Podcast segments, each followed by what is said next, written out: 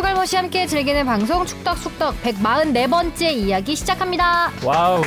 안녕하십니까 주영민입니다. 안녕하세요 주시은입니다. 안녕하세요 박진영입니다. 이정찬입니다. 아 어제 정말 아쉬웠죠? 네.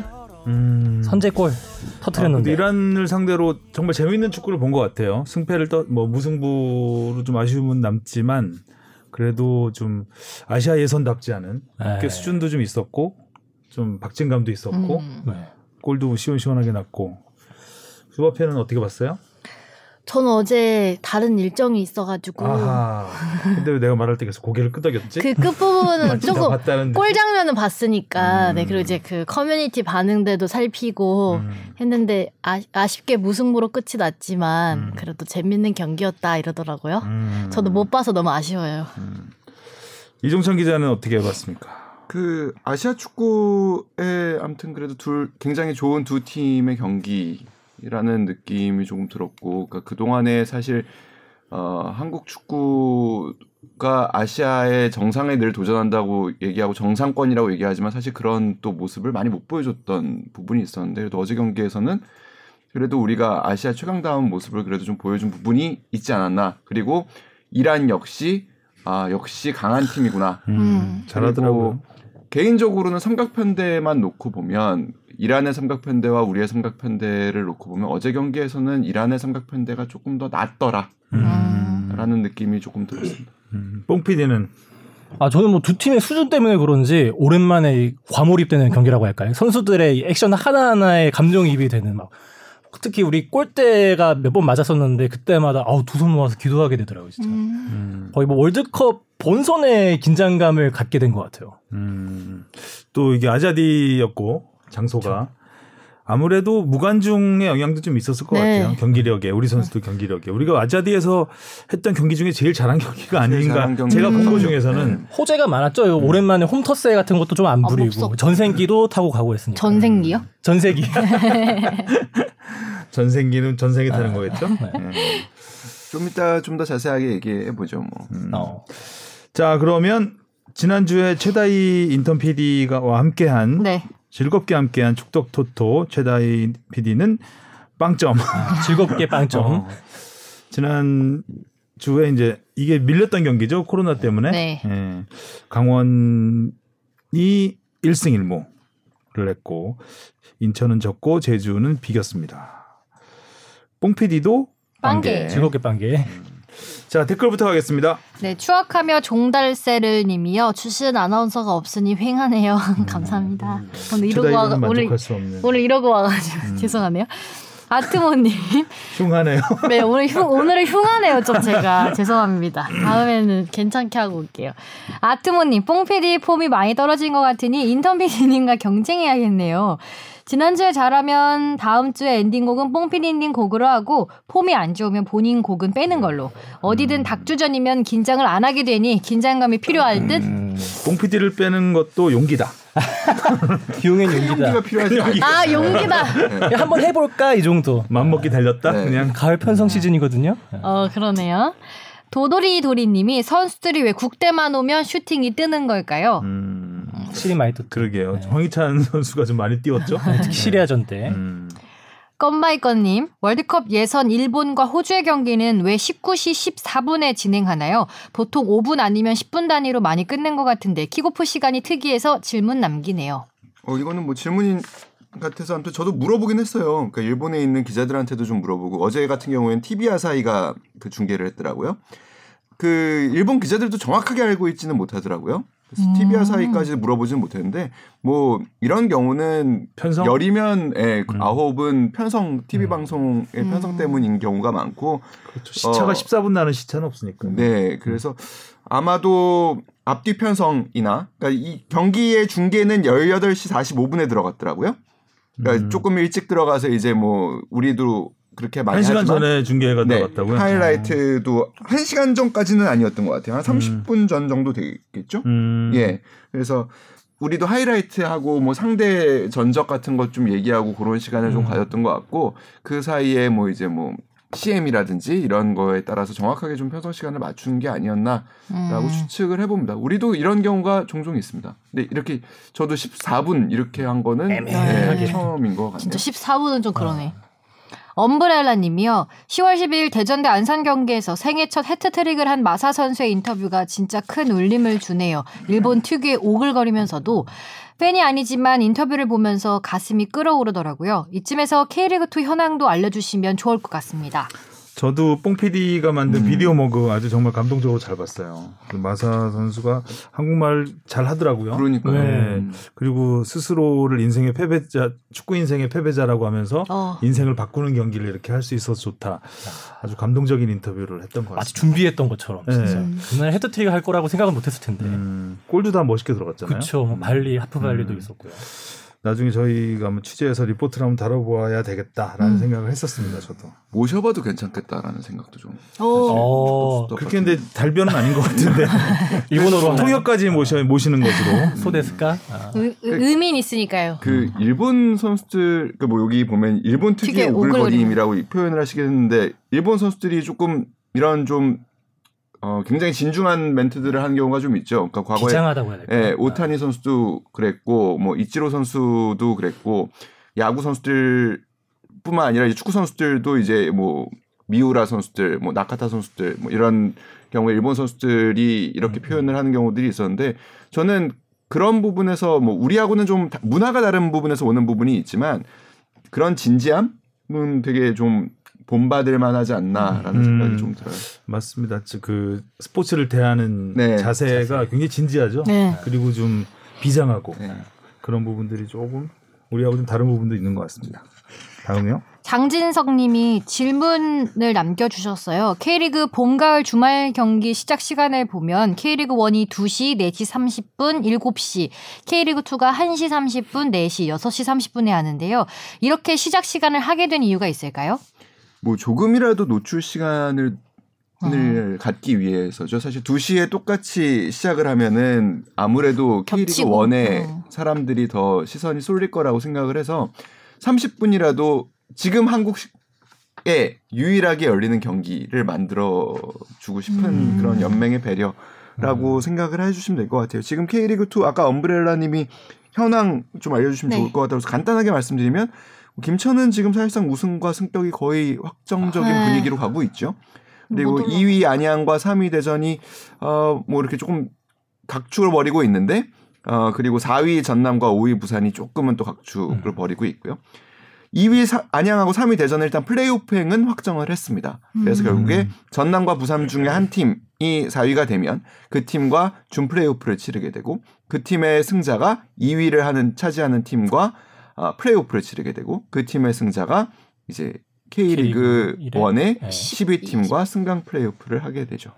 마사 선수를 좀 볼 수 있었으면 일부 어. 리그에서 내년에는 예. 지금으로서는 저는 꽤 가능성이 유력하다고 생각해요. 대전이 조금 더 아무래도 지금 좀 좋잖아요, 요즘에 요새. 경기력이 예. 괜찮고요. 초반에 좀 안 좋았고 네, 안양이 2위에서 조금은 흔들리는 모습을 보여주고 있어서 음. 2위를 안양이 하더라도 대전이 조금 상승세를 탄다면 음. 충분히 가능성이 있지 않나. 그리고 내년부터는 사실 또 어, 2부 리그 팀에서 올라올 수 있는 기회가 1 플러스 2로 늘어날 수 있기 때문에 음. 지금 그런 부분에서는 뭐 마사 선수가 대전에서 좀 더 분발한다면 음. 뭐 올해가 아니더라도 내년에는 충분히 또 도전해 볼 수 있지 않을까. 얼마 전에 네. 강원에서 그쵸. 뛰었었더라고요. 예. 잘하면 승강 플레이오프에서 어. 강원과 수원 FC가 만나는 그 그림도 그려질 수 있지 않을까. 음. 아, 강원과 수원 FC요? 아, 강원과 대전, 대전. 네, 마사 더비. 갑자기 수원 FC가 수원 왜 FC도? 있었죠. 맞아요. 네, 수원 수원 FC. FC 네, 잘해. 안병준과 전 그래서 약간 친정팀 그런 느낌으로 받아들였는데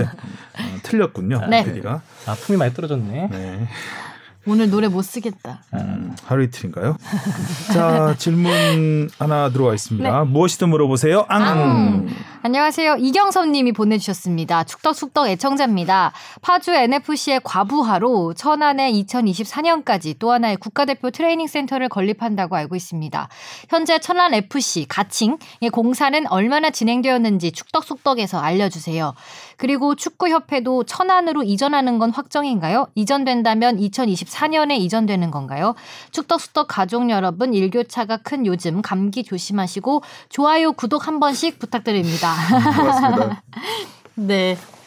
너무 웃기네요. 저는 천안 사람도 아니고 천안 인근의 부동산도 소유하지 않고 있습니다. 축구 팬으로서 순수한 질문입니다. 요즘 라고. 뭐 부동산이 워낙 뜨거우니까요. NFC가 네. 온다고 부동산 가격이 올라갈까요? 올라가요. 올라가죠. 아, 올라가요. 네. 올라가요. 왜냐하면 기본적으로 그 곳에 대한 인지도가 높아지고요. 음. 그러니까 파주가 대표적이죠. 그리고 파주가 처음에 그곳에 축구 대표팀 트레이닝 센터가 지어졌을 때하고 지금은 전혀 주변이 음, 완전 아울렛도 달라졌습니다. 들어왔잖아요. 맞아요. 음. 그게 네, 있잖아요. 완전히 달라졌습니다. 그래서 그런 부분에서 뭐 일단은 천안 축구 센터는 그러니까 파주와의 계약이 만료되는 데서 어, 어떻게 보면 어쩔 수 없이 일단은 대안을 찾았어야 됐던 상황이죠. 파주에서 기부 체납 형태로 그러니까 파주의 땅을 받고 거기에 트레이닝 센터를 지어서 2002년부터 지금까지 이제 사용을 해온 것이고 근데 이제 계약 기간은 끝났고 파주는 아직도 약간은 고민이라고 그래요. 그이 공간을 그대로 어, 축구 대표팀 트레이닝 센터로 계속 연장을 해서 쓰게 할 수 있을지 아니면은 파주가 파- 땅은 파주 땅이니까요. 돌려 받아 가지고 자기들이 개발을 할지 뭐 혹은 또 다르게 사용을 할지 고민 중이라고 합니다. 여전히 결론이 나지 못하고 있는 상황인데 어. 어쨌든 천안으로는 가이죠. 지금 갈 준비를 하고 있는데 뭐 지역 언론들에서 보도가 좀 나왔는데 어, 코로나19나 여러 가지 이유로 공사가 뭐 아주 원활하게 되고 있지 않은 부분도 있는 건 사실인 것 같아요. 근데 그렇지만 일단은 뭐 땅이 그렇게 막 개발을 많이 해야 되는 땅은 아니라고 해요. 그래서 평지가 많고 그리고 높이는 건물도 그렇게 높은 건물은 없어서 언제든지 어 이제 재개하면은 공기는 맞출 수 있는 그런 상황이라고 합니다. 일단 24년에 가는 게 목표죠.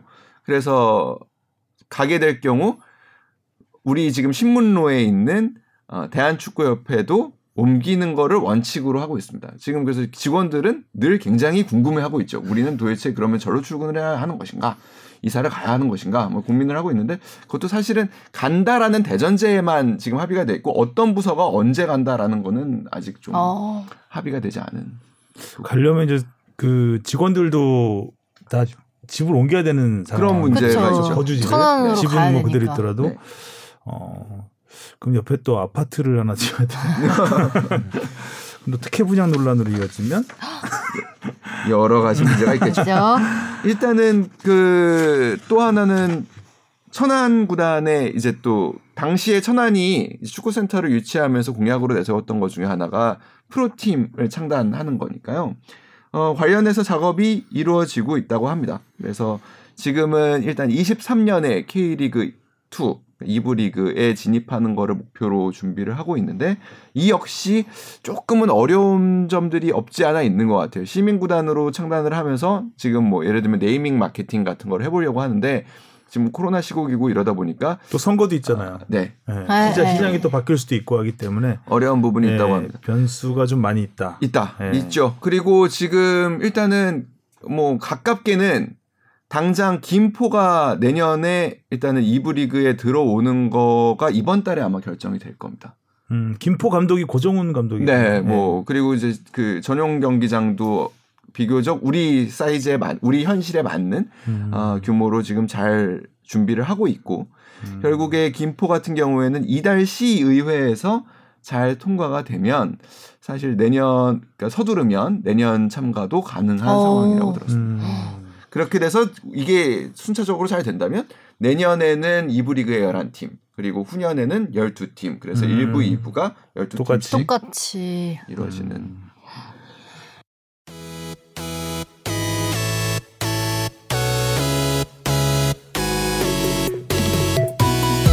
여러분은 지금 축덕 속덕을 듣고 계십니다. 잊지 말고 하트 꾹. 알겠습니다. 자 이슈 포커스로 들어가 보겠습니다. 시리아전 이란전 두 경기의 A 매치가 있었습니다. 1승 1무 어, 잘 넘어갔어요. 최대 고비라고 네, 네. 어, 했던 10월 A 매치 두 경기였는데 어, 정말 뭐 어렵게 어렵게 고비를 잘 넘어가고는 있습니다. 어, 시리아전은 좀 기대에 미치지 못했고 근데 시리아전은 생각보다 시리아가 잘하던데요. 시리아가 좋죠. 네, 생각보다 잘했어요. 그러니까 그 전에 붙었던 우리가 수비 축구하고 침대 축구만 하던 그런 시리아가 아니었다. 저 엉덩이 빼고만 있지 않았죠. 네, 그렇죠. 나름 어 맞불을 좀 놓으려고 했던 네. 부분도 있었고 결국 골까지 넣었고 네. 어, 반면에 이제 우리는 결정력이 너무 부족했다. 그렇죠. 음. 거기가 이제 아까 미- 이- 음, 물러서질 않았고 우리한테 공간이 나면서 찬스도 많이 만들어냈는데 음. 마지막 이 결정력에서 결정력이 아쉬움을 좀. 드러내면서 네, 음. 결과를 못 낸. 시리아전은 어땠습니까? 저는 뭐 일단은 두 경기, 그러니까 10월 벤투호의 승점 4점은 일단 나쁘지 않은 결과 그리고 괜찮은 결과라고 일단은 보고요. 나쁘지 않은 결과보다는 괜찮은 쪽에 좀 더 방점이 찍히지 않나. 근데 말씀하신 대로 안을 들여다 보면 시리아전은 좀 더 많은 골을 넣어서 쉽게 이겼어야 하는 경기였고 음.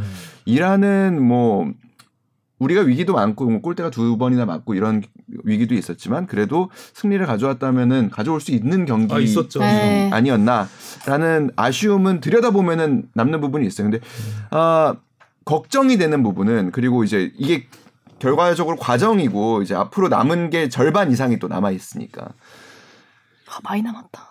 이 부분이 가장 우려스러워요. 사실 이번에 황희찬 선수와 황희조 선수가 나름 포- 좋은 폼을 유지한 상태로 대표팀에 들어왔죠. 네. 근데 이틀 만에 경기를 나서다 보니까 시리아전에서 아, 좀 결정적인 부분에서 해결을 하지 못하는 모습을 보여줬어요. 그러니까 저는 이 부분이 아까 왜 한 왜 국대에만 오면 슈팅이 뜨는 걸까요?라고 얘기를 한다면 저는 컨디션 문제가 음. 컸을 거라고 생각을 해요. 특히 손흥민 선수는 기본적으로 일주일에 두 번 경기를 하는데 익숙한 선수고요. 황희조와 황희찬 선수는 아직은 그렇게 일주일에 두 번 경기를 하는데 익숙하지 않은 선수들입니다. 그러니까 기본적으로 보르도는 어, 유럽 국- 대항전에 참가하지 않기 때문에 황희조 선수는 일주일에 한 경기를 치르는 컨디셔닝에 익숙해져 있는 선수고 황희찬 선수는 팀에서 주전으로 뛰게 된 게 이번 시즌 사실상 그 전에 물론 오스트리아에서 뛴 적이 있긴 하지만 그때는 또 리그 수준이나 어, 저좀더 예. 널널하게 예, 운영할 수가 있었어요. 좀 차이가 있으니까요.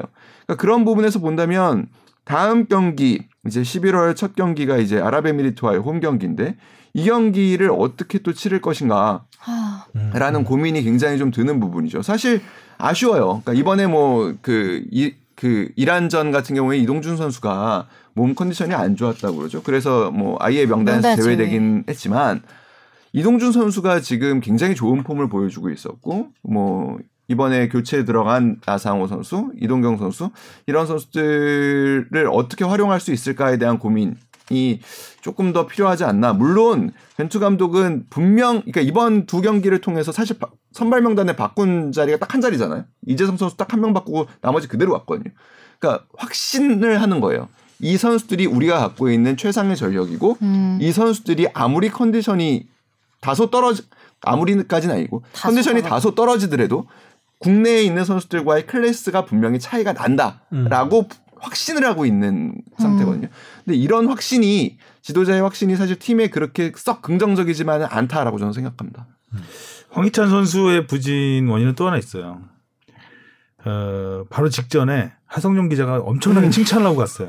아, 이게 다 성룡 선배가 이렇게 뭐, 불안했죠. 이렇게 다 가져가나요? 예고 됐던 기자가 얘기네요. 지금 사과해야 된다고 스스로 생각을 하고 있습니다. 아 진짜요? 음. 다음 주에 와서 사과하시겠네요. 아, 주바페가 공격을 좀 해줬어야 되는데 하성룡 기자한테. 아무튼 황희찬 선수의 시리아전 그 퍼포먼스는 좀 기대에 아, 좀- 많이 못 미쳤다. 네, 움직임은 진짜 좋았는데. 그때 정말 그 울버햄튼에서 그 슈팅 감각이 절정으로 네, 가고 힘 있다. 쫙 빼고. 어, 정확하게 구성만 노리는. 그러니까요. 그런 거에 대한 굉장히 큰 기대감을 안고 왔는데 어, 이번에 그런 슈팅을 할 줄이야. 공은 일단 차고 봐야 된다고 생각했는데 음. 공은 정확하게 차야 되는 아. 거더라고요. 오록 하나 더 추가. 네, 아니 일단은 뭐 제일 아쉬운 장면을 하면은 그 골대 바로 위로 넘긴 장면 그 골대 그 이제 아 이제 우리가 TV로 볼 때는 약간 오른쪽 위쪽 부근에서 찼던 슛이 좀 제일 기억에 남죠. 근데 그런 경우에 이제 전에도 제가 조영욱 선수 설명하면서 얘기했지만 사실 사각은 아니었고 그런 정도라면은 사실 골키퍼를 보고 차는 게 사실 맞는데 얼굴을 보고 찬다고. 네, 보통. 네. 맞는데 조금은 좀 아쉬운 선택, 힘이 좀 많이 들어간 선택이 되고 말았죠. 어, 손흥민 선수가 그날 사실 뭐 아주 좋았던 건 아니죠 그렇죠. 컨디션이. 네. 네, 그러니까 전에도 지친 기색이 굉장히 네. 강력했어요. 아, 시리아전 후반 때도. 막판으로 갈수록 그랬고 특히 인터뷰할 때 손 떨구면서 했잖아요. 거칠게 숨을 몰아쉬는 네. 장면들이 굉장히 많이 나왔었는데 그 전에도 제가 그때 박지성 선수 얘기하면서도 얘기했지만 그 감독이 쉽게 뺄 수 없는 선수 이야기를 했을 때 그러니까 이런 부분인 것 같아요. 그러니까 컨디션이 좋지 않지만 쉽게 뺄 수 없는 부분 은 음. 이렇게 한 번의 기회가 왔을 때 살린다라는 점이라고 생각하거든요. 그러니까 그런 부분에서 손흥민 선수가 한 이야기를 황희찬 선수가 조금 귀담아 들을 필요도 있는 부분인 것 같아요. 그러니까 그 나한테 기회가 왔을 때, 그러니까 그 김민재 선수가 머리를 떨어지 떨어뜨리는 순간에 자기한테 오는 기간이 굉장히 길게 느껴졌다라는 거 아니에요? 굉장히 차분하게 찼어요. 주마등 네, 그리고 맞아요. 정확한 그. 순간에 그 짧은 순간에 그렇게 많은 생각을 한 거예요. 그러니까 내가 살살 정확하게 음. 골대 안으로만 차야 된다라는 생각을 하고 그대로 실행을 한 거. 진짜 살살 찼어. 그 그런 부분에서 황희찬 선수가 사실은 배울 점이 있는 거죠. 그 원바운드를 바로 튕기고 찼기 때문에 그게 조금만 서두르면 떠요. 음. 그게 빨리 타이밍이 조금만 빨라도 뜰 수 있는 쉽지 않은 슈팅이었는데 몸이 뒤로 무너질 수도 있고요. 그렇죠. 그렇게 되면 또 뜨죠. 음. 그러니까 그런 부분에서 황희찬 선수도 기회가 왔을 때 아, 내가 이것을 일단 골대 안으로 정확하게 차야 한다라는 음, 생각을 갖고 찼다면 조금 더 좋은 결과가 나오지 않았을까라는 생각은 듭니다. 물론 황희찬 선수도 알고 있는 부분일 거예요.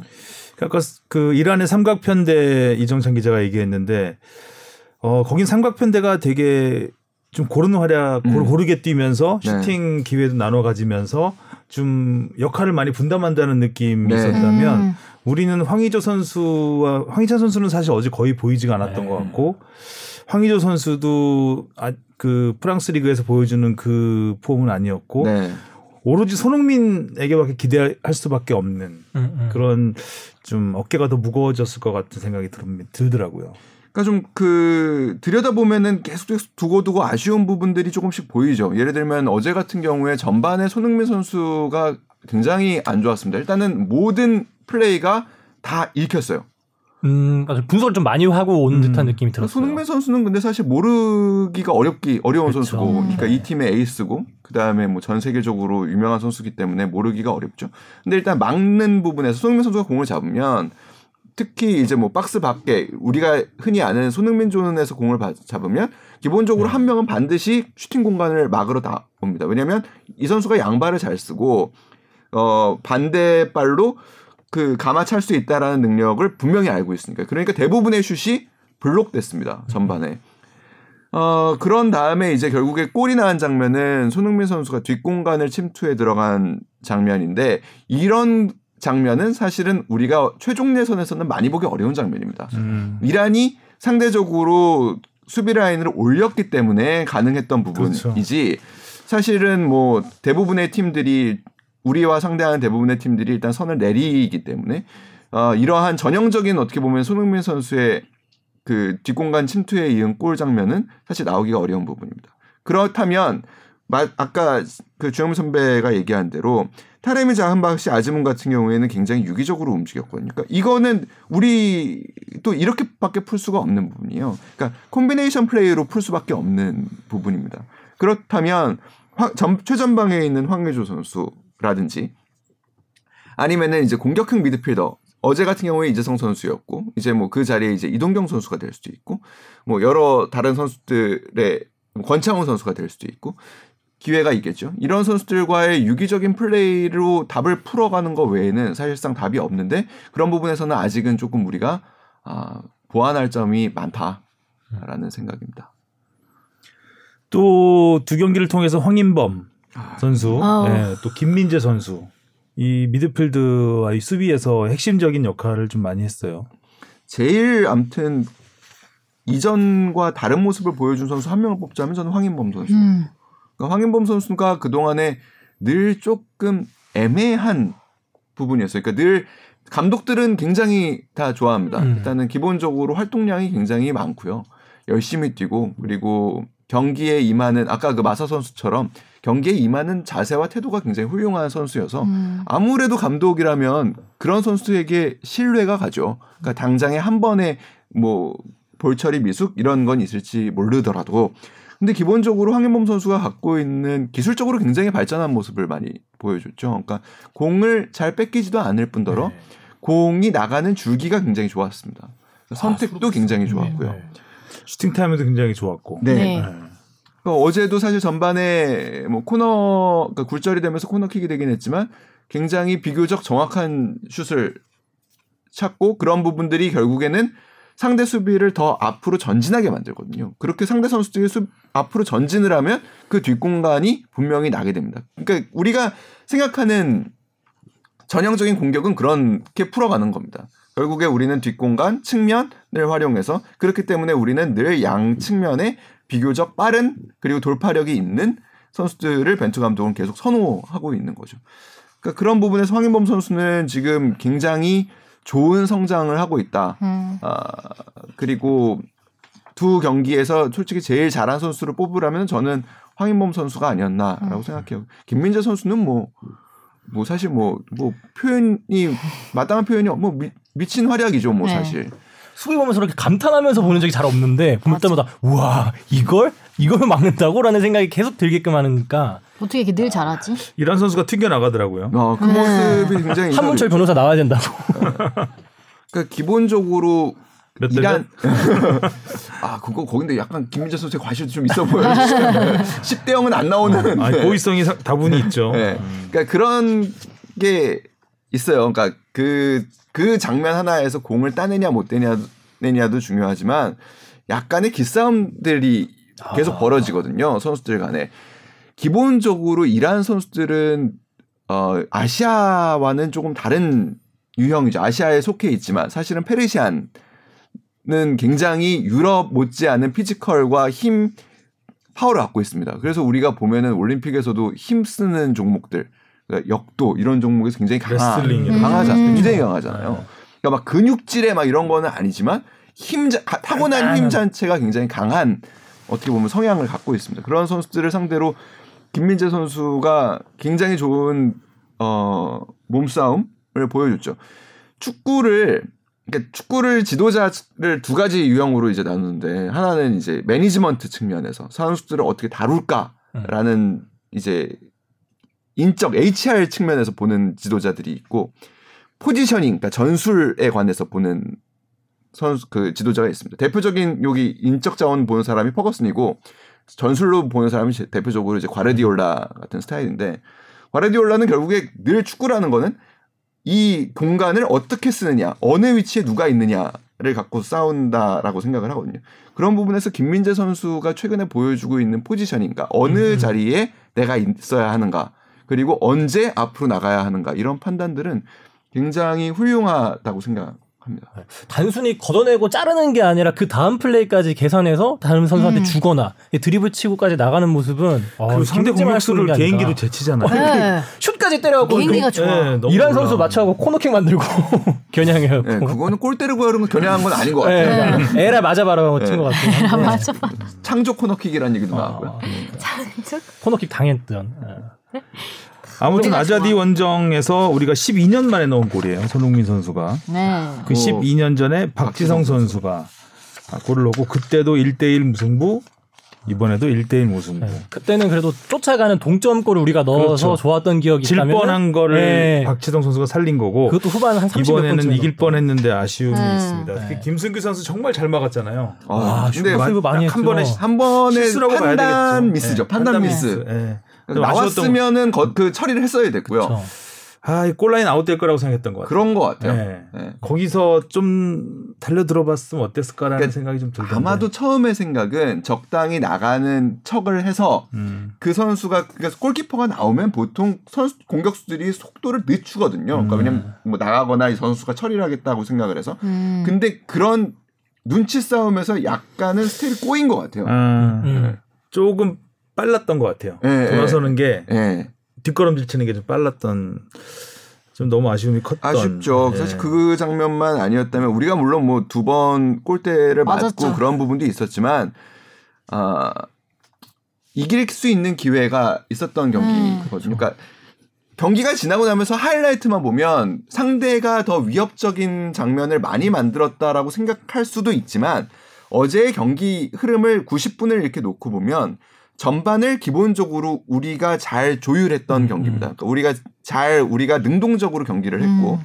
그 다음에 전반 막판에 아주 위협적인 기회들을 위기들을 많이 맞았죠. 그거를 김승규의 선방으로 잘 넘겼던 거고 음. 후반 초반에 어떻게 보면은 어 굉장히 어려운 기회 차, 찾아오기 어려운 기회를 손흥민 선수가 잘 살리면서 분위기를 한 5분 10분 정도는 더 우리가 갖고 갑니다. 음, 음. 근데 그 뒤에 확 넘어갔거든요. 아, 음. 그러니까 상대가 이제 이제 야 이제 다 필요 없어 공격 앞으로를 공격. 했을 때 이제 탈탈탈탈탈탈 털리기 시작한 건데 그리고 그때 우리 선수들의 체력이 급격하게 떨어지기 떨어지지. 시작합니다. 아, 음. 아. 안 움직이더라고 어, 선수들이 힘들어 안타깝게도. 보이더라고요. 이란 테란을 뭐 저도 가봤는데 제가 거기서 경, 경기를 뛰어본 건 아니니까 감이 안다고 얘기하기는 어렵지만 가면은 사실 그 뭐 영민 선배도 등산 많이 가봐주셔서 알겠지만 1300m는 우리가 그렇게 체감하기에 막 어우 왜 고산병이 오고 그러게요. 수가 잘 소- 호흡이 잘 안 되고 음. 그런 높이는 아닙니다. 근데 어. 시차의 피로 음, 음. 그리고. 관중의 함성 분위기 때문에 저도 그 전날 같은 시각까지 전혀 멍한 느낌이 없었는데 그 경기장에 들어가니까 약간 멍하더라고요 그 시간에. 음. 근데 그런 부분에서 관중이 없었던 거는 사실 우리에게는 굉장히 호재. 좋았던 예, 것 좋았던 조건이었다고 생각해요.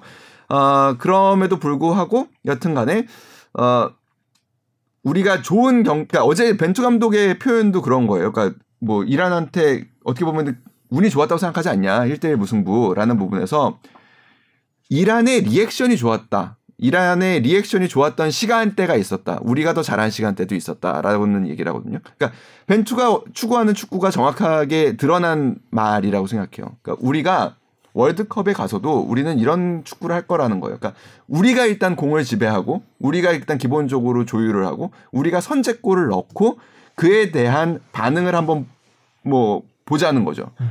그동안에 우리 축구는 기본적으로 수비를 두텁게 하고 안정적으로 하다가 일단 선제골을 넣고 그에 대한 리액션을 뒤늦게 가는 경향이 아, 없지 않아. 있었기 때문에 그런 거를 바꿔보자는 부분에서 굉장히 좋은 공부가 됐을 거라 생각해요. 그러니까 앞으로도 이런 일은 있을 수 있거든요. 상대는 강한 상대를 월드컵에서 만나면 우리가 선제골을 넣는다 하더라도 적당한 시간이 지났을 때 우리의 체력이 떨어지는 틈을 상대가 굉장히 몰, 몰아붙일 때 우리는 어떻게 대응을 할 것인가.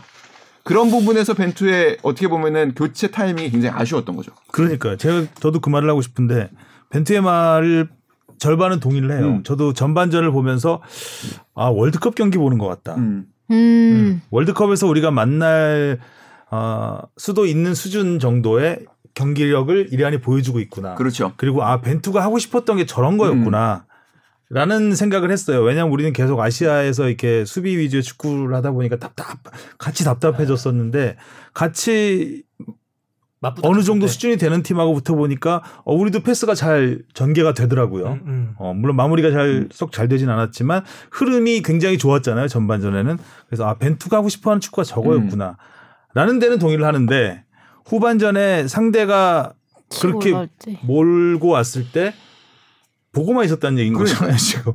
어, 그 대책을 세워야 되는데 이란인 아자디면은 후반에 우리가 체력이 떨어질 거라는 건 당연히 준비를 음. 했어야 된다고 보고 그럼 교체 타이밍을 조금 빨리, 빨리, 빨리. 가져갔어야 된다라고 저도 생각을 하고 어, 그러니까 손흥민의 선제골에 넣, 넣고는 어떻게 움직임이 좀 있었어야 되지 않을까. 음. 뭔가 지키려고 음. 하든지 좀 지키는데 신경을 쓰든지 뭔가 좀 지친 선수들 빼주고 이런 게 있어야 되는데 가만히 있다가 그냥 당한 게 아닌가라는 부분에서는 벤투가 좀 근데 교체 타이밍 얘기는 거의 매번 나오는 것 그러니까. 같은데요. 시리아전 때도 나왔었고요. 네. 음, 그렇죠. 시리아전 때도 늦, 늦었죠. 늦었죠. 늦었죠. 늦었어요. 당연히 늦었고 늦었어요.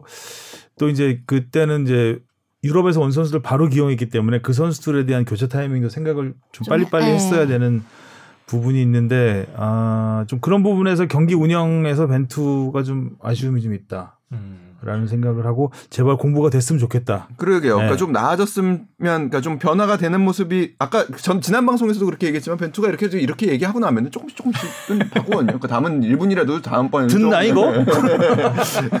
바, 바꾸려고 하지 않을까라는 생각은 일단 축구협회 홍보팀에서는 듣는 걸로 알고 있고요. 네, 일단은 어. 뭐 여튼 간에 그런 노력은 조금 벤투도 좀 생각을 해봤으면 좋겠다. 근데 그게 지난번에 얘기했던 그 용기하고 맞붙어 있는 거거든요. 그러니까 황의조를 지금 빼도 될까? 약간 이런 고민들이 늘 드는 거예요. 그러니까 지금 이 선수가 불안하고 아- 어렵긴 하지만 그래도 이 선수는 한 번의 기회가 오면 살릴 텐데 아 그러면은 그뭐 대표적으로 지금 다- 당장 비교하기가 어렵지만 나상호 선수가 들어가면은 괜찮을까? 그러니까 이런 고민을 하다 보면 조금씩 조금씩 판단이 느려지, 늦어지니까. 늦어지는 거거든요. 네. 근데 손흥민 선수를 조금 더 빨리 처- 최전방으로 올리면 되는 겁니다, 사실. 그러니까 지금의 우리 대표팀에서는 그리고 황의조 선수의 백업이 필요하다. 그러니까 지금 조규성 선수를 뽑아놓고 그렇게 제대로 어, 못 쓰잖아요. 쓸 거라면 음. 다른 대안도 생각을 해봐야 된다. 그렇죠. 저도 그러니까 골 결정력인 부분에서 황의조를 못 뺀다고 하면 그것까지는 오케이 할 수 있을 거다. 아, 그쵸. 황의조 같은 이런 프랑스에서 어떤 통하는 공격수를 쉽게 뺄 수 있을까. 근데 어제 같은 경기에서는 이제 후반 중반쯤 들면서 이제 중원이 좀 무너지기 시작했잖아요. 많이 못 움직이기 시작하면서. 그때 이재성 선수나 황희찬 선수의 그 움직임이 확연하게 줄어드는 모습을 보면서 중원 쪽에 있는 선수들은 이렇게 결정 짓기보다는 많이 움직여주고 패스를 해주는 선수니까 백업에 있는 이동경 선수나 뭐 다른 선수들은 좀 더 빨리. 네, 뭐 백승호 선수도 지금 K리그에서 좋은 모습 보여주고 있고 국내 무대에서 이런과 맞붙었던 기억도 있으니까 조금 더 빨리 넣었어도 괜찮지 않았을까. 그래서 그 타이밍에 어, 좌측 수비수 그 홍철 대신 김진수만 투입한 거는 좀 아쉽더라고요. 그때 중원도 한번 바꿨으면 좋았을 것 같은데. 그 얘기들을 많이 하죠. 그러니까 백승호를 좀 투입을 하면서 음. 조금 더 안정적인 경기 운영을 했었으면 어땠을까. 그 백승호 선수가 그리고 요즘 좋은 폼이 좋잖아요. 폼이 워낙 좋고 아, 이 선수를 성장 그러니까 이 기본적으로 벤투는 늘 장기적인 계획을 갖고 있으니까 이 선수를 프로세스. 성장시키는 과정 속에서도 사실은 좀 필요한 시간대가 아니었을까라는 생각은 사실 좀 듭니다. 근데 이제 축구를 90분을 놓고 보면 아까 벤투 물론 이제 그 먼저 골을 먹고 따라가는 것과 우리 골을 넣고 지키는. 경기를 운영하는 거는 천- 물론 다릅니다. 네. 다른데 결과적으로 놓고, 놓고 지금 보면 결과가 똑같아진 거라고 음. 보거든요. 음. 우리가 먼저 놓고 그러면 우리가 잘 지키든가. 음. 어, 근데 그 네. 부분에 있어서 벤투는 계속 이번에 좀- 보여주지 못했다고 네. 생각을 하고 항상 저는 그, 그 생각을 하는데 선제골이 중요하다고 하잖아요. 음. 선제골 중요하죠, 당연히. 중요하죠. 근데 선제골을 왜 꼭 전반에만 넣으려 그러냐고. 그러니까 선제골을 전반에 넣어야 된다고 생각하니까 유럽에서 온 선수를 막 갖다 쓰는 거예요. 전 그렇게 생각해요. 아 아니, 빨리 후, 일단 아니, 후반 40분에 0대 0에서 40분에 넣어도 선제골이에요.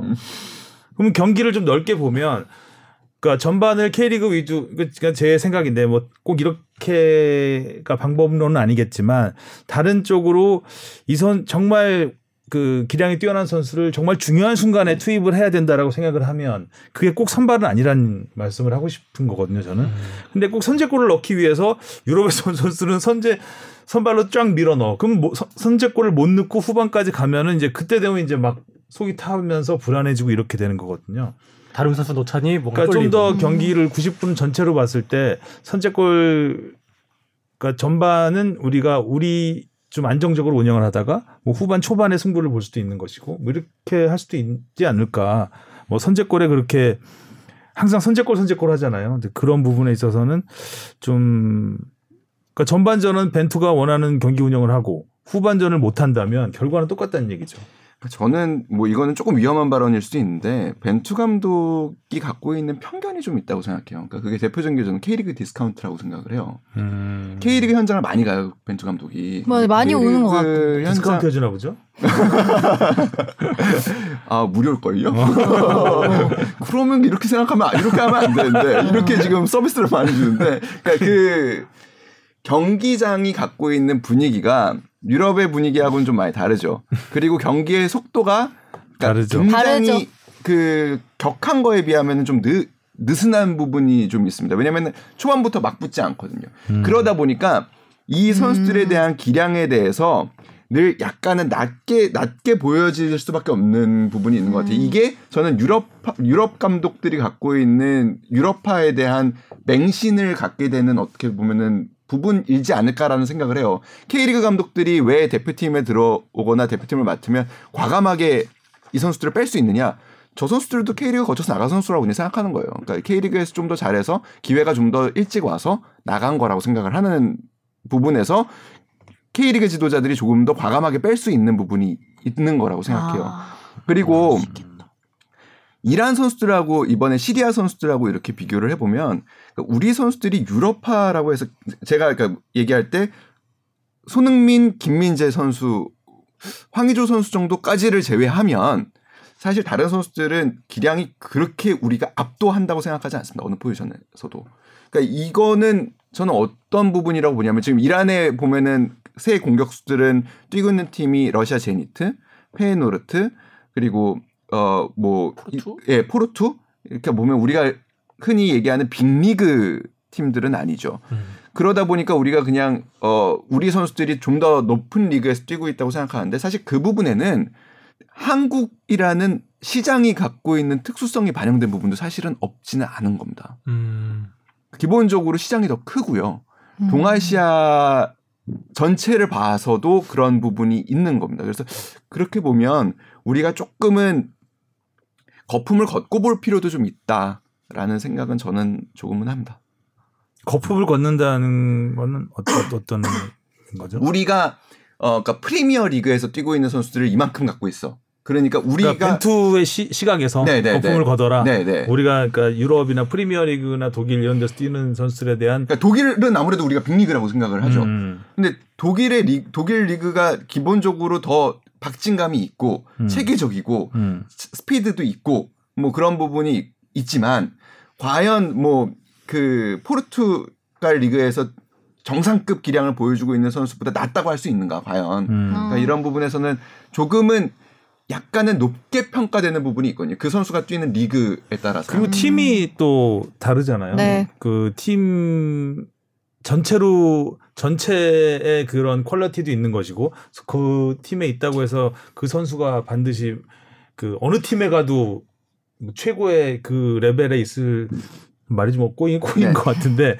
어 그러니까 한마디 이정찬 기자는 포르투나 뭐 러시아 제니트 이런 데 있는 그뭐 아즈문이나 이런 네네. 선수들이 아래 리그라고 생각하지 말란 얘기인 그렇죠. 거죠. 그러니까 네. 그게 우리 그러니까 벤투 감독이 그 선수보다 우리가 가지고 있는 해외파 자원이 훨씬 뛰어나다라고 생각하는 그 거품 얘기인 네, 거죠. 네, 네, 네. 예. 그러니까 팬들은 분명히 조금 그런 부분을 갖고 있는 것 같아요. 조금은. 음. 음. 그러니까 벤투 감독이 그렇게 생각을 하는지는 잘 모르겠지만 팬들은 그래도 우리가 뭐 이런 더 많은 해외 어, 더 많은 선수. 프리미어 리거들을 보유하고 있는데 이렇게 생각을 하는 것 같은데 실제로는 현실적으로는 그렇지 않다라고 저는 생각합니다. 꼭 그런 것만은 아니다. 예, 예. 그러니까 벤투를 욕하지 마라. 아, 예, 또 공격 다시 들어가야 될것 네, 시간이 지금 시간이 왔네요. 보니까. 네. 네, 시간이 왔는데 결론이 그렇게 되나요? 기용하는 건 벤투인데. 네, 그러니까요. 저는 어. 그 아즈문이라든가 자한박 씨나 타레미 같은 선수가 이란 대표팀에서 저는 진짜 오랜만에 아즈문한테 골 안 먹은 것 같아요. 음, 음. 아즈문이 아마 굉장히 안 많이 넣었을 기억이 거예요. 많죠. 예, 알리다의 아즈문 이런 선수가 대를 이어서 굉장히 많은 골을 넣었는데 많은 골을 먹었죠 우리는. 어 그런 부분에서 보면 이 이란이라는 팀이 굉장히 단단한 팀이다라는 느낌을 단단한 많이 팀이에요. 들었거든요. 네. 넣을 선수가 넣어주잖아요. 이란의 축구를 보면 대부분 그랬던 것 같아요. 우리와 음, 경기를 할 때. 넣을 선수. 네쿠남 막아라 그럼 어, 네쿠남 네쿠나 먹습니다. 맞아요. 음. 그런 에이스들한테 항상 골을 먹었던 것 같아요. 근데 우리는 물론 손흥민 선수가 골을 넣긴 했지만 우리의 에이스들이 이게 굉장히 경- 기복이 심하잖아요. 음, 그거는. 그 선수들을 활용하는 감독의 책임도 꽤 있는 거죠. 음. 그러니까 황의조, 황희찬 선수를 제대로 활용하지 못하는 부분이 있다 라고 충분히 볼 수 있는 게 아닌가 싶습니다. 그래서 그런 면에서 어떻게 보면 손흥민 선수가 이번에 두 경기에서 보여준 결정력은 너무나 반가운 부분이라고 그 손흥민 선수는 네. 맘먹, 오랜만에 맘먹음, 마음, 맘- 마음을 좀 먹어야 될것 네. 같다. 어? 내가 해결해야 어, 나는 되겠다는 골을 생각. 넣어야 된다라는 그 책임감을 좀 가져야 될 것 같습니다. 오랜만에 그 도움이 역할을 해야 되겠다는 거를 버리고 본인이 맞아요. 해결해야 되겠다는 생각을 많이 그 부분은 것 벤투가 같아요. 참 잘한 부분이 있어요. 황의조를 빼고 손흥민을 올리고. 스트라이크로 네, 올리고. 어, 올린 거는 어쨌든 두 번 다 성공을 했잖아요. 네. 예, 그런 부분에서는 뭐 좀 뒤늦게나마 굉장히 좋은 선택이었다고 생각을 하는데 어, 다행이죠. 손흥민의 리더십하고도 연결이 된다고 생각해요. 그러니까 그렇죠. 이렇게 되면 그러니까 박지성 선수도 마찬가지였거든요. 박지성 선수가 처음에 주장을 맡았을 때 팀 내외에서 의심을 하는 시선이 되게 많았어요. 그 전에 박 그 대표팀 주장이라 하면 카리스마가 있어야 되고 홍명보, 김남일. 홍명보, 김남일, 뭐 이훈재. 유상철 뭐 이런 식으로 그 저 형, 그러니까 쉽게 말도 잘 못. 걸고 아. 어, 형, 저 형을 믿고 느껴진다. 우리는 따라가야 돼 이런 거였는데 어 이 형은 좀 달라.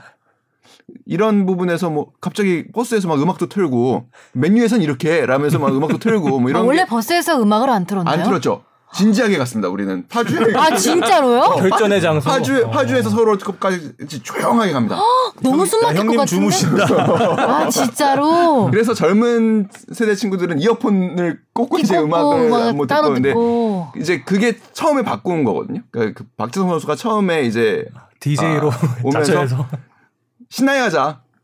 그러면서 이렇게 바꿨던 것들이 풀고. 이제 예, 2009년에서 2010년에 한국 축구가 조금 바뀌는 계기가 됐. 아, 음악 튼 지 10년밖에 안 된 거네. 그렇죠, 그렇죠.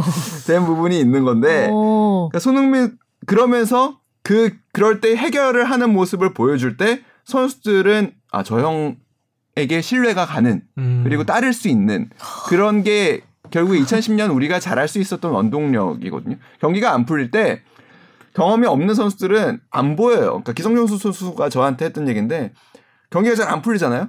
7번만 보인다는 거예요. 7번이 어디 있는지만 찾게 되고 그러면은 그 거기서 넘겨놓으면 거기서 어떻게든 경기가 풀리니까. 그러니까 아. 그게 경- 어떻게 보면 빌드업이 안 될 때의 빌드업입니다.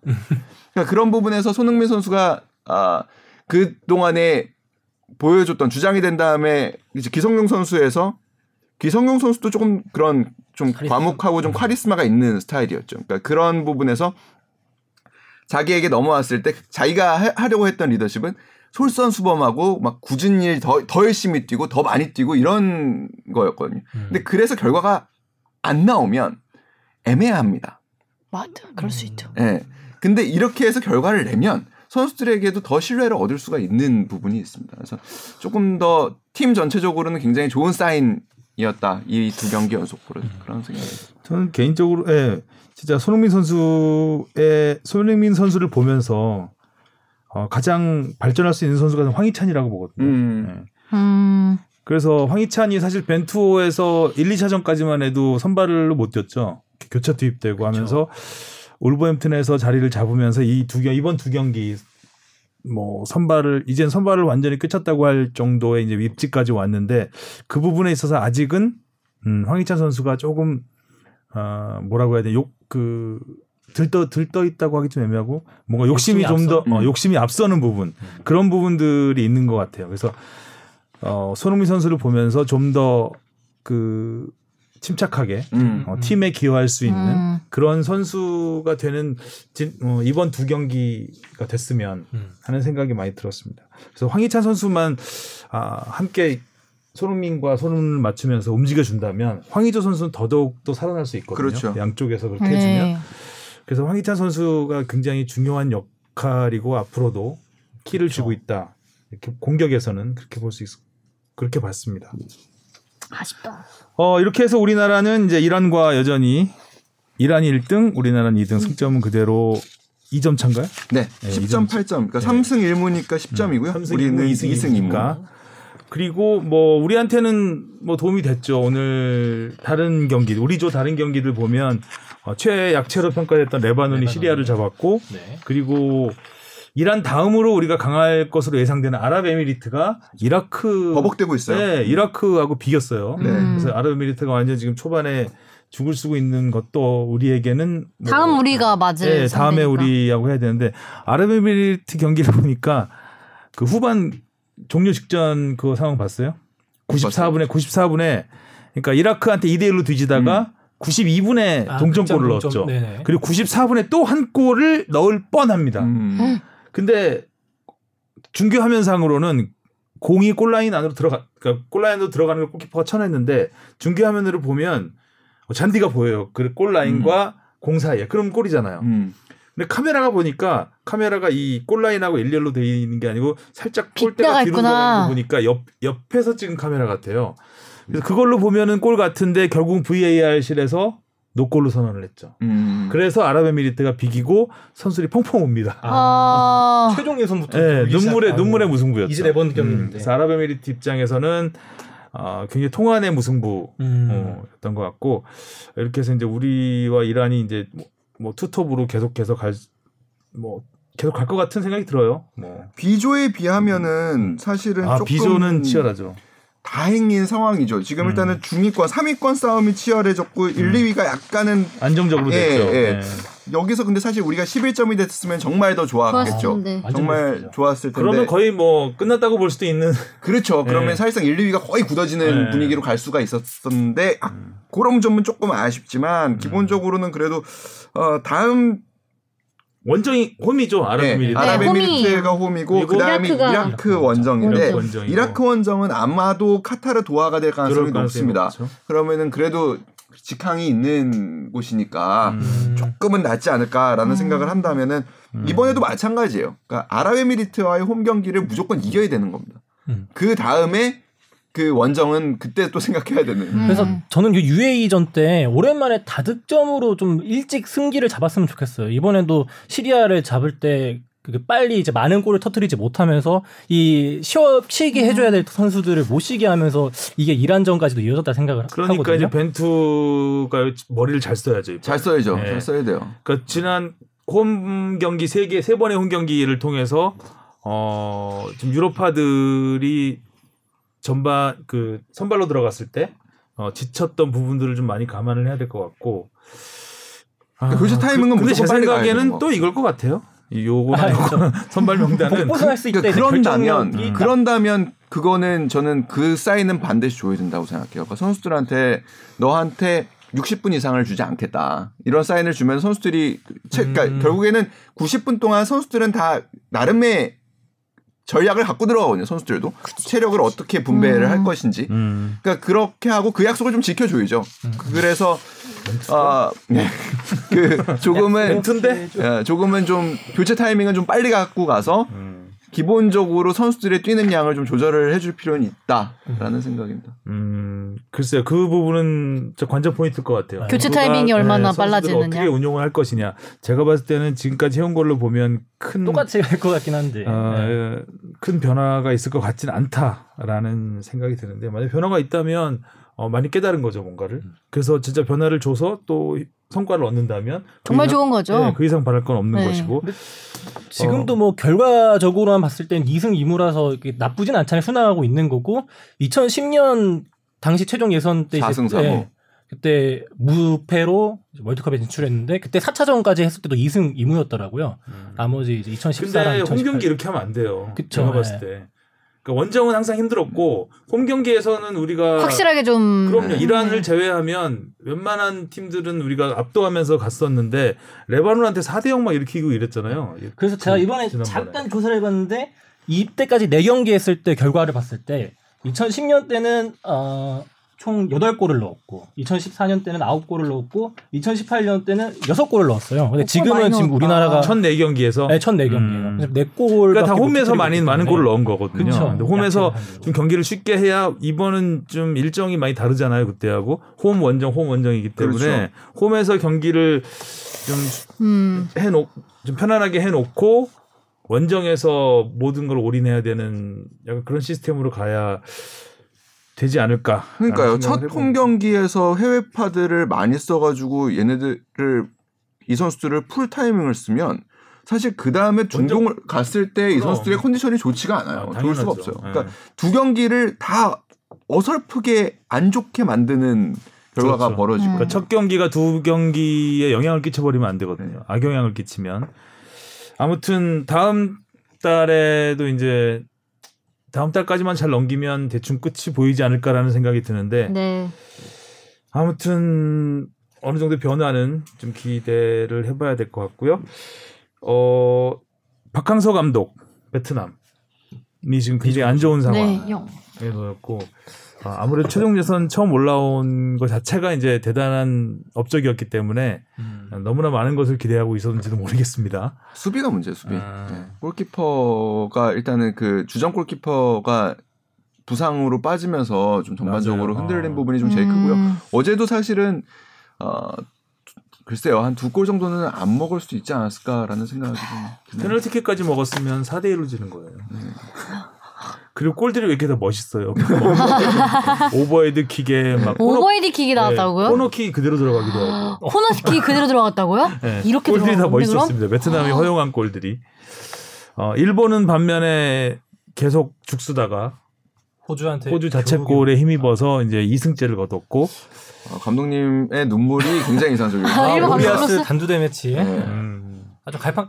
또 호주 이번에 경기 나와서 타가트가 수원에서 이제 음. 득점하고 있던 타가트가 나와서 반갑기도 했고. 아, 어제 게 봤다 그랬죠. 예, 예, 봤는데 호주가 그 제일 처음에 페널티킥 선언이 됐다가 결국에 프리킥 선언이 됐고 거기서 이제 원더골이 멋있게 터져서. 예. 예. 동점골을 넣었잖아요. 어, 그때까지만 해도 이거 아 이거 일본 잘하면 이거 나락 갈 수도 있겠는데 싶었다가 막판에는 아 자책골이 좀 어이가 없었어요. 그쵸. 그죠? 네. 특히 또 그 호주 골키퍼가 그 전에 되게 위협적인 슈팅을 잘 막아서 어 이거 잘하면은 이대로 경기가 종료될 수 있겠다라는 생각 갖고 있었는데 오히려 쉬운 공을 못 막아 버리면서 저는 냉정하게는 비조의 이렇게 그 혼전의 이런 그 인간적인 변수들을 다 차치하고 보면 객관적인 전력으로 제일 좋은 팀은 저는 사우디라고 보고요. 음. 그 다음이 일본이라고 생각해요. 그러니까 사우디가 일본과 대단해요, 사우디가 지금. 좋다고 생각을 해요. 전승이죠.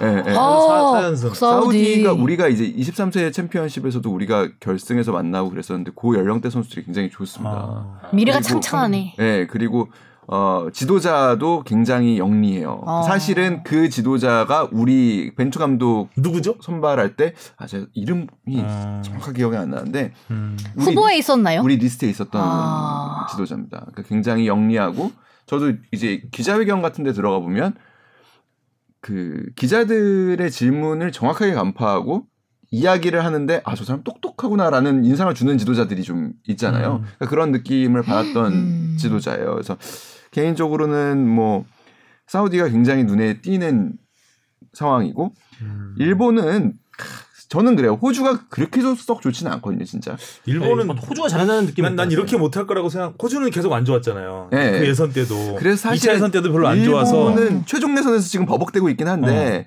그러니까 이런 분위기를 좀 잘만 극복을 하면 그래도 사우디하고 이렇게 올라갈 수 있지 않을까라는 생각은 하기는 해요. 음, 근데 이렇게 계속 버벅대면 모르죠. 모르죠. 네. 근데 안 올라오면 좋겠다. 일본이 정말 일본인데. 그러니까 올림픽에 올인해 올인하다 보니까 이렇게 된 건지.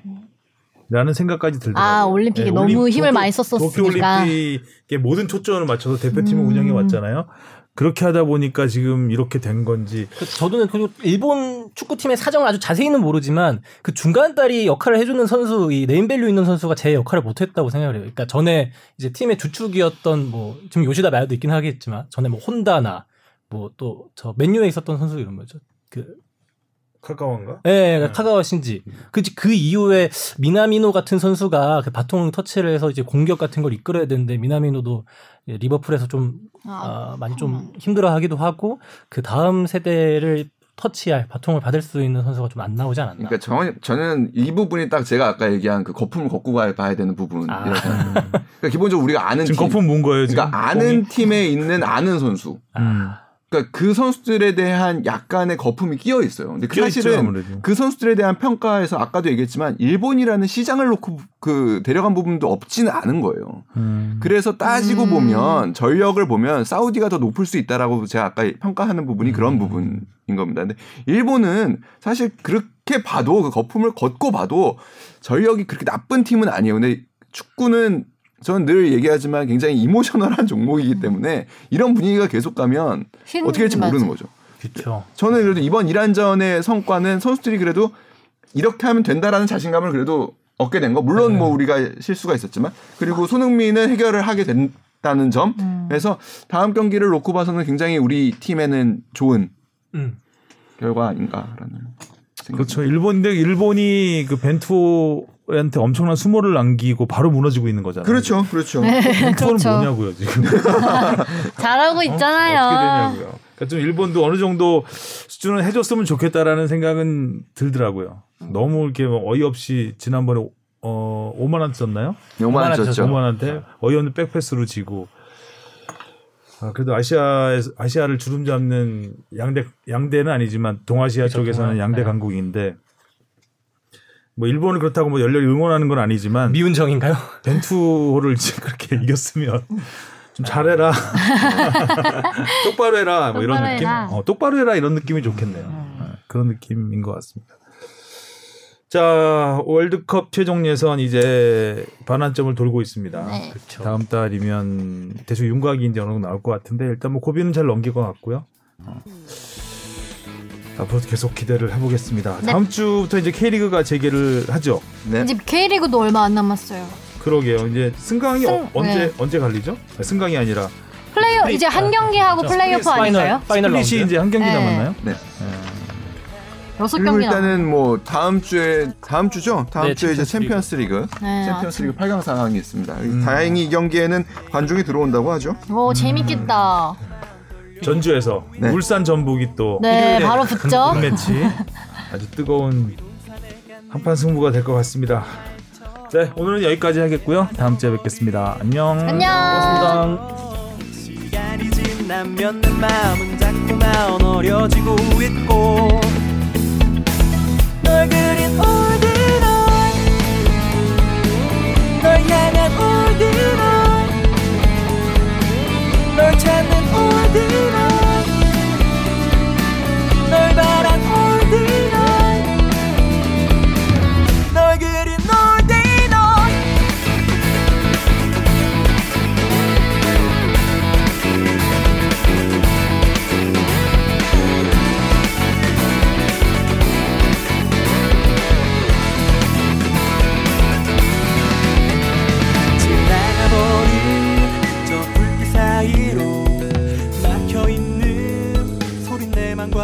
cold.